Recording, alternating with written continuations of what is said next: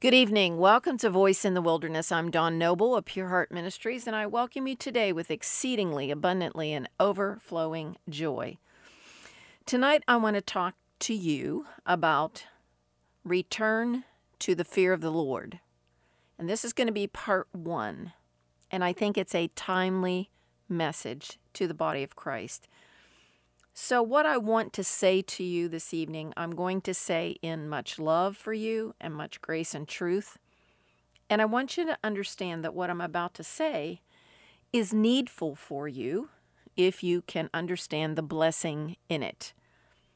If you receive this as condemnation, you have not heard me clearly, because this is not a condemnation, but an exhortation to draw near to God. Now, in my personal experience, I have been grieved on several occasions sitting in the church because somewhere along the line, the fear of the Lord has been lost in America's churches. Let me explain. What is meant by the fear of the Lord? Well, it is to treat the Lord and the things of the Lord with deep respect. Let me be clear it has nothing to do with being afraid or being scared of the Lord. Nothing. The fear of the Lord has to do with a deep reverence of the Lord and a deep respect of the Lord. Proverbs 1 7 says, The fear of the Lord is the beginning of knowledge. Proverbs 2, verses 4 and 5 says, Speaking of wisdom, if you seek her, wisdom, and search for her as for hidden treasures, then you will understand the fear of the Lord. Isaiah wrote in chapter 33, verse 6, in the Amplified Version, it says, And there shall be stability in your times, an abundance of salvation, wisdom, and knowledge. The reverent fear and worship of the Lord is your treasure and His. In other words, when we have that holy and reverent fear of the Lord, it is a great treasure to you and to me and to the Lord. Of all Sundays in the calendar year, Resurrection Sunday is the most holy and special day of the year. At least it is to me. Uh, Yet I did not feel the presence of the Lord in a service that I preached and worshiped. I was faced with people sleeping in the back and the front, and a teenager twirling his girlfriend's hair, and another young man got up in the middle of my message and he disturbed the people. Uh, he as he tried to get out of the pew, he made them get out of the pew, and then when he came back, you know, it was the same repeat thing, and it was very distracting to me. But I think really, in essence, it was just a total irreverence as well as the lack of the presence of the Lord. When we are in the house of God, when we are in the sanctuary, it is the house of God. The sanctuary is not a conference room, it's not an auditorium, it's not a country club. Let me be clear. It's not a gymnasium where we can behave however we feel like it. It's God's house and it is holy. This atmosphere should be treated with great reverence, a place where the Holy Spirit should be welcomed, honored, and desired. Let me share a story I think will help you understand. John Bevere, and by the way, I think he is the greatest Bible teacher of our time. I know a lot of you listen to probably Joyce Meyer, and she's a good Bible teacher, but John Bevere is a step above. He is really intense and accurate. He's an excellent teacher. I'd encourage you to listen to him on YouTube or buy his books. So I'm going to share a, an experience that he had uh, while he was in Brazil to minister.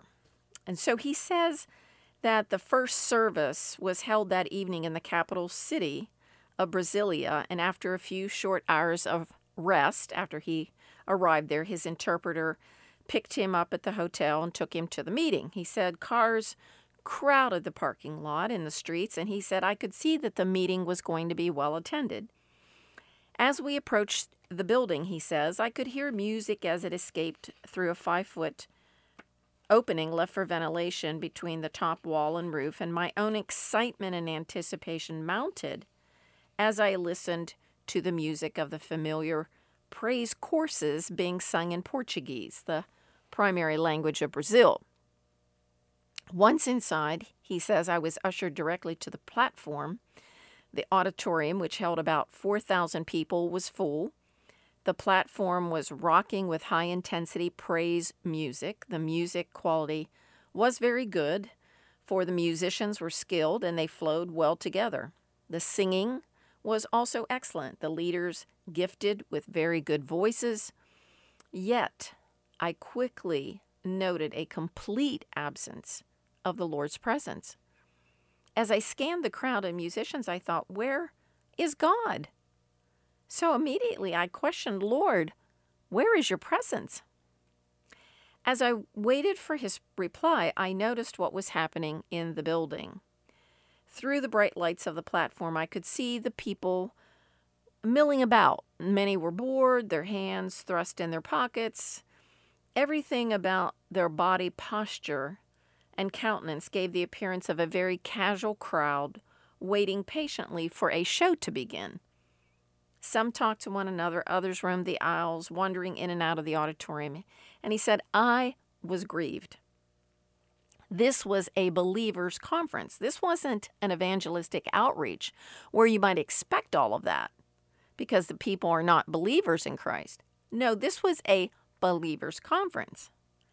He said, uh, I waited, hoping the people would enter into a true reverence of the Lord, and I thought, Surely this atmosphere will change. But it didn't. After 20 or 30 minutes, the music tempo slowed to what we call the worship songs. Yet what I w- witnessed was far from true worship. This same casual behavior I had observed when I entered the auditorium had moved forward into the service. When the song service ended, those present were told to sit down. They sat, but underlying the rumble of casual conversation continued. One leader took the microphone to exhort the people, yet the people talked on. The leader read from the Bible and taught. And the entire time, I heard the dull rumble of many voices speaking and many people moving about in the congregation. I also noticed many paying no attention to the speaker. I could scarcely believe what I was witnessing. In frustration, I turned to my Brazilian interpreter and asked if this behavior was normal for their service. He shared my disgust and he said, Sometimes I have to address it and ask the people to please pay attention, he whispered. At this point, I was becoming angry I'd been in other meetings where people behaved this way, but never to this magnitude. In each of those meetings, I had encountered a similar spiritual atmosphere, void of God's presence. I knew now that my question, Lord, where is your presence, had been answered. His presence certainly was not there. The Spirit of God then spoke to me and said, I want you to directly confront this. So, uh, when he was finally introduced and the murmur had diminished some, but it was still present, he stepped to the podium. He said, I did not introduce myself or greet the crowd. Instead, I opened with this question How would you like it if while you spoke with someone they ignored you the entire time or continued to carry on a conversation with the person next to them? Or if their eyes roamed with disinterest and disrespect? I paused, then answered my own question. You wouldn't like it, would you? I probed further, further. What if every time you rang the doorbell to visit a neighbor's house, you were greeted with a careless attitude and a monotone sigh? Oh, it's you again. Come on in. I paused, then added, You wouldn't visit them any more, would you? Then I stated firmly, Do you think the King of Kings and the Lord of Lords is going to come into a place where he is not given due honor and reverence? Do you think the Master of all creation is going to speak when his word is not respected enough to be listened to attentively? You're deceived if you do. I continued, Tonight, when I walked into this building, I did not sense the presence of God at all. Not in the praise, not in the worship, not in the exhortation, or during the offering. There is a reason. The Lord never comes where he is not reverenced. So I think that story makes my point. It can it can look really good. Music's banging, everyone's worshiping, um, singing, you know, as if this is a great, great service. But if there is no presence of the Spirit of God, what is the purpose? Everybody might as well go home. And that's what John Bevere experienced. That's what I experienced on a very small scale. Now, I'll conclude John's story with this scripture from Jesus, who actually quoted Isaiah when he said, This people honors me with their lips, but their heart is far from me. What was Jesus saying when he said that?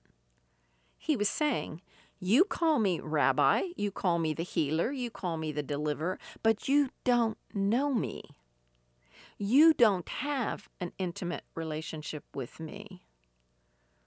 So you see, there needs to be a deep hunger for God's presence in the house of the Lord, where you worship. I don't know what church you attend, I don't know what denomination you're part of, but I can tell you this wherever you attend, whether you attend on a Friday night, a Saturday, or a Sunday, there needs to be God's presence in the house of God.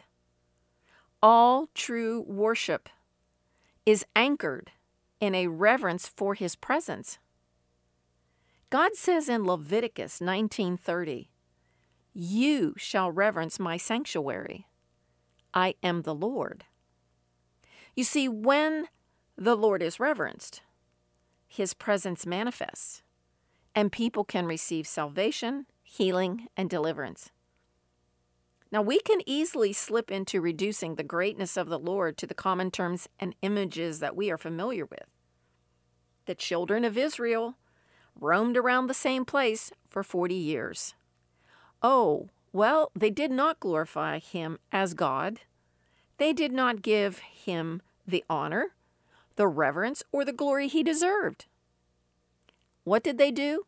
They constantly complained and had a critical spirit while they were captive for those 400 years in Egypt, they were surrounded by a society that worshiped golden images in the likeness of am- animals.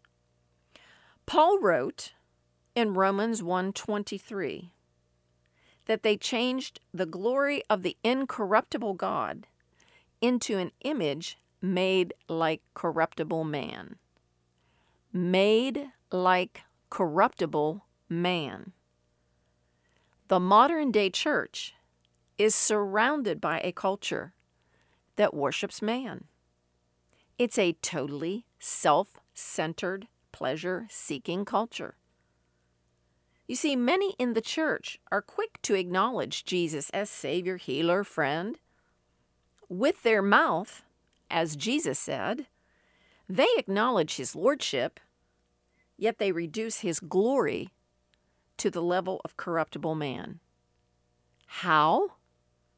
By their actions and their heart attitudes. In Scripture, the people that God calls his friends are those who tremble at his word and presence and are quick to obey. no matter the cost. Do you obey the Lord when He tells you to go and make things right with your friend, with your neighbor, with your coworker? Do you obey Him when He tells you to do good to those who are wicked towards you? Do you obey Him quickly when He tells you to do what He wants you to do? No matter the cost? Isaiah tells us God measures the universe with the span of his hand. I'm just going to give you a glimpse of this glorious God. I want to bring back into perspective who God is and how we fit into the picture. I want you to pause for a moment and ponder the boundless expanse of the universe. King David said that the heavens declare the glory of the Lord. Psalm 8 3 tells us that God arranged the stars of the heavens with his fingers. Light travels at the speed of 186,282 miles per second, not per hour, per second. Planes fly at 500 miles per hour. The moon, our moon, is 239,000 miles from the Earth. If we traveled by plane to the moon, it would take 19 days. Yet, light reaches there in 1.3 seconds. The sun is 93 million miles from the Earth. If we boarded a jumbo jet and traveled to the sun, our journey would take over 21 years. Yet, light travels this distance in a mere 8 minutes and 20 seconds. The stars that you see at night with the naked eye are 100 to 1,000 light years away. A galaxy is a vast gathering of billions of stars. And if you don't know, we live in the Milky Way galaxy. The closest galaxy to our galaxy is the Andromeda galaxy, and its distance from us is approximately 2.31 million light years away. Mm, that's a pretty fur piece.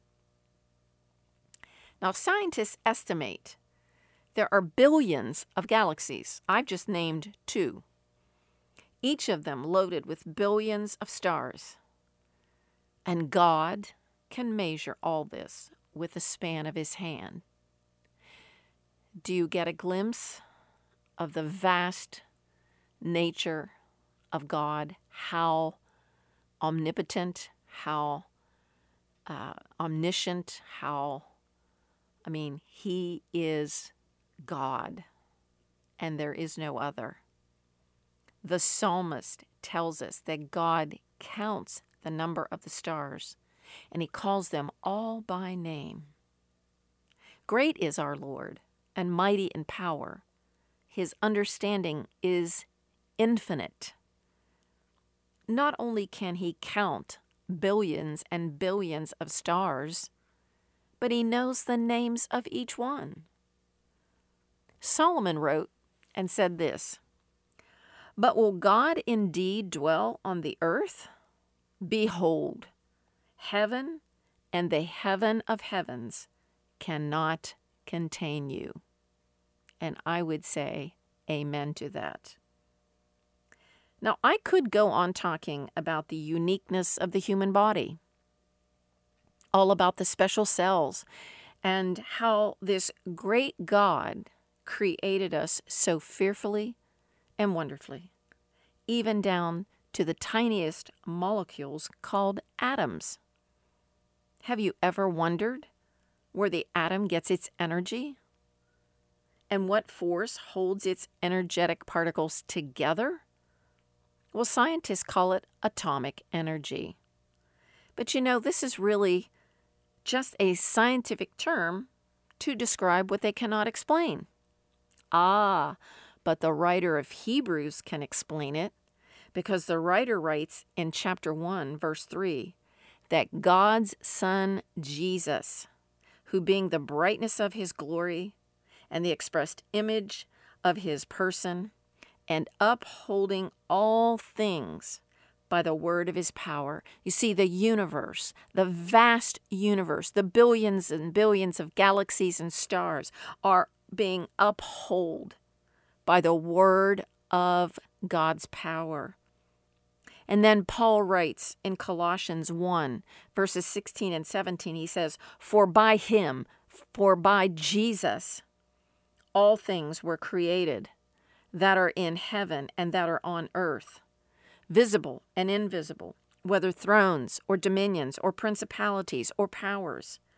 All things were created through him and for him. And he is before all things, and in him all things consist. I think you would agree there is none like him. There is no greater power than God. There is no one smarter, no one more creative, no one with as much wisdom and truth, no one with greater compassion and love for mankind. He is our God. And the psalmist wrote, Let everything that has breath praise the Lord. I'm going to close with these scriptures from 1 Peter 1 13 through 21. And I think it kind of just sums it all up. Peter writes, Therefore, gird up the loins of your mind, be sober, and rest your hope fully upon the grace that is to be brought to you at the revelation of Jesus Christ. As obedient children, not conforming yourselves to the former lusts, as in your ignorance. But as he who called you is holy, you also be holy in all your conduct, because it is written, Be holy, for I am holy. And if you call on the Father, who without partiality judges according to each one's work, conduct yourselves throughout the time of your stay here in fear, knowing that you were not redeemed with corruptible things like silver or gold. Oh no, from your aimless conduct received by tradition from your fathers, but with the precious blood of Christ, as of a lamb without blemish and without spot. He indeed was foreordained before the foundation of the world, but was manifest in these last times for you, who through him believe in God, who raised him from the dead and gave him glory, so that your faith and your hope are in God. So I think that it's pretty simple. We have to return to the fear of the Lord we must come back to a place where we have this deep respect and this deep reverence for the Lord and for His presence. His presence is mandatory in our churches today. Without His presence, you might as well stay home. Because in His presence, there is fullness of joy. In His presence, there is healing. In His presence, all things that God wants to do happens in His presence. And that's why we want to come with a very reverent attitude, respectful attitude, and, and desiring and hungering for the presence of the Lord.